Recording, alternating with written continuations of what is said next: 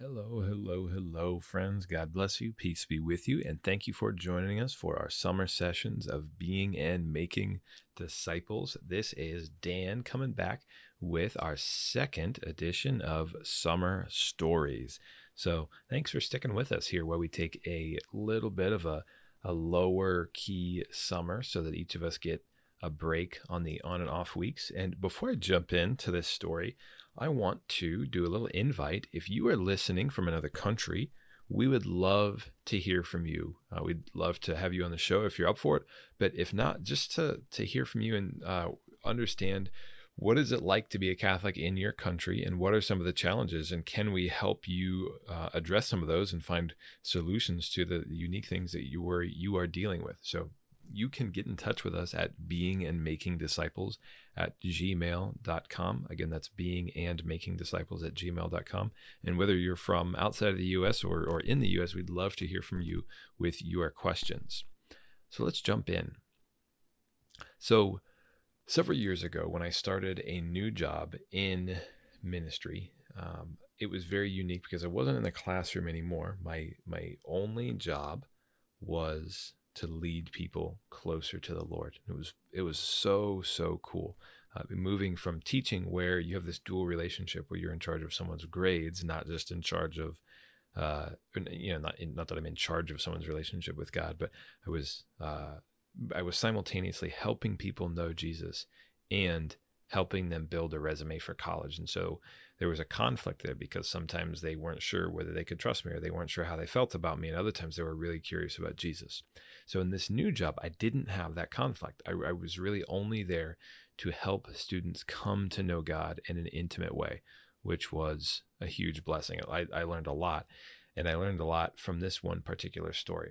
So, uh, this was very, very early. The school year hadn't even started. And this person came up to me um, and said, Hey, I heard you're the new person and I want to get involved. I just had this summer retreat. It was unbelievable. It was powerful. And I want to do anything I can to be involved in, in the ministry here, ministering to other students. Uh, and I want you to just tell me where to go, what to do. And I'm ashamed to say that I didn't take him seriously. I just kind of blew him off. And it was almost like, not that I really blew him off and said, oh, you know, see you, like come back later, I'm busy. Um, but I didn't really take the time to see and to listen for the Holy Spirit moving in him because the Holy Spirit was there for sure. And um, my own uh, probably like busyness and inattentiveness to the other, my lack of attention to the sacredness of the other before me made me miss this.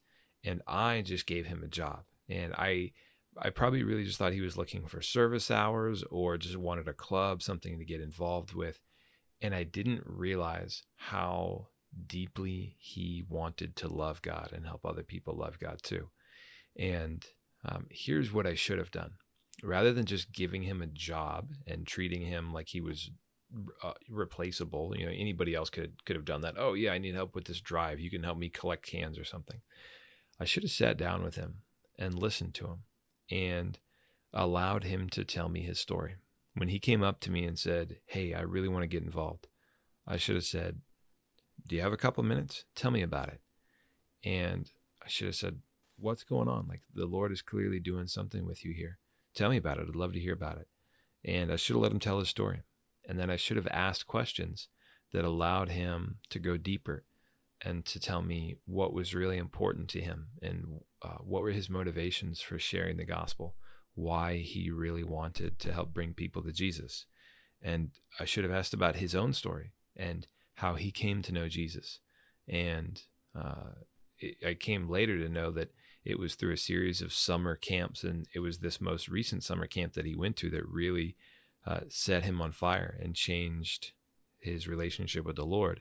And that would have taken, you know, 10 minutes, maybe even less than that. I could have got to know who he was and what he really wanted and what he thought the Lord was asking him to do. But instead, I, again, I just kind of treated him like uh, he was dispensable. I didn't recognize the sacred in him. There's a a great line from Pope Francis that I, I think people kind of struggle with. He talks about accompaniment, and he said something like this Accompaniment means taking off our shoes out of reverence for the sacredness of the other. And what I have come to understand that to mean is the, the every person in front of us is a mystery. We have in that person the full image of God revealing himself to us in that person as uh, capable of loving with Trinitarian love. And that's not something we can ever comprehend. And it's something that we should be we should be patient with as we allow that person to reveal themselves to us. And so I should have allowed this person to reveal himself to me as a child of God, as a disciple of God, as somebody who wanted to make God known and make God loved. So, um, after listening with him, after sitting with him and listening to him and allowing him to tell me what was going on in his life, uh, that would have helped me understand what threshold he was at. So he would have been either in a threshold of trust, of curiosity, of openness, of seeking, or of discipleship. Now, looking back, I would say he was definitely in that that fourth stage, just on the threshold of becoming a full fledged disciple. And he did he he made that that crossover his senior year. I was able his last year I was able to invite him and say, okay, this is clearly what the Lord's calling you to. I think you should make that commitment, and he did. Um, and then I also, I also should have listened where he was. I'm sorry, I didn't finish all the the thresholds there. So uh, trust, curiosity, openness, seeking, and discipleship. He was in in seeking right up to discipleship. Now, th- thinking of the journeys, the journeys that we all make. Uh, the first is the journey into a relationship with Christ. The next is a, a, sacramental journey of becoming fully initiated in the church. And then the last one is becoming fully involved in the life of the church in a parish. And frequently people make those the, the second and the third journey uh, without making that first one, or they might make that first one without being fully initiated.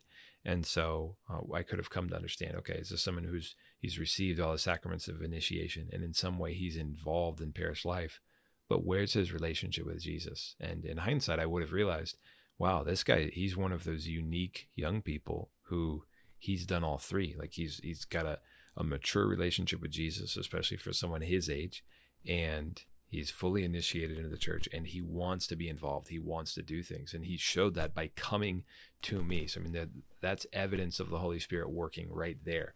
That this young man who could have been doing anything, could have been interested in anything, came to me and said, I want to be involved in this. And then I could have said, Let's pray. Let's allow the Holy Spirit to reveal to us what you should be doing, what he wants you to do, so that uh, it was the Lord's plan that was at work and not mine and not this young man's. Uh, and then after that, rather than finding just some functional job he could do, I should have created space for him to do what he thought the Holy Spirit was helping, what he thought the Holy Spirit wanted him to do. And then I should have helped him to do it. Um, now, as the Lord would have it, uh, that worked out. That, that young man was just so passionate. The Lord was working so powerfully in him um, that he found ways to to move this young man to action. And uh, really, really happy to say this guy intentionally made disciples out of his friends. I mean, he found people who are closest to them, and he invited them into uh, a small group with us where we talked about what it meant to follow Christ, and these guys took it seriously.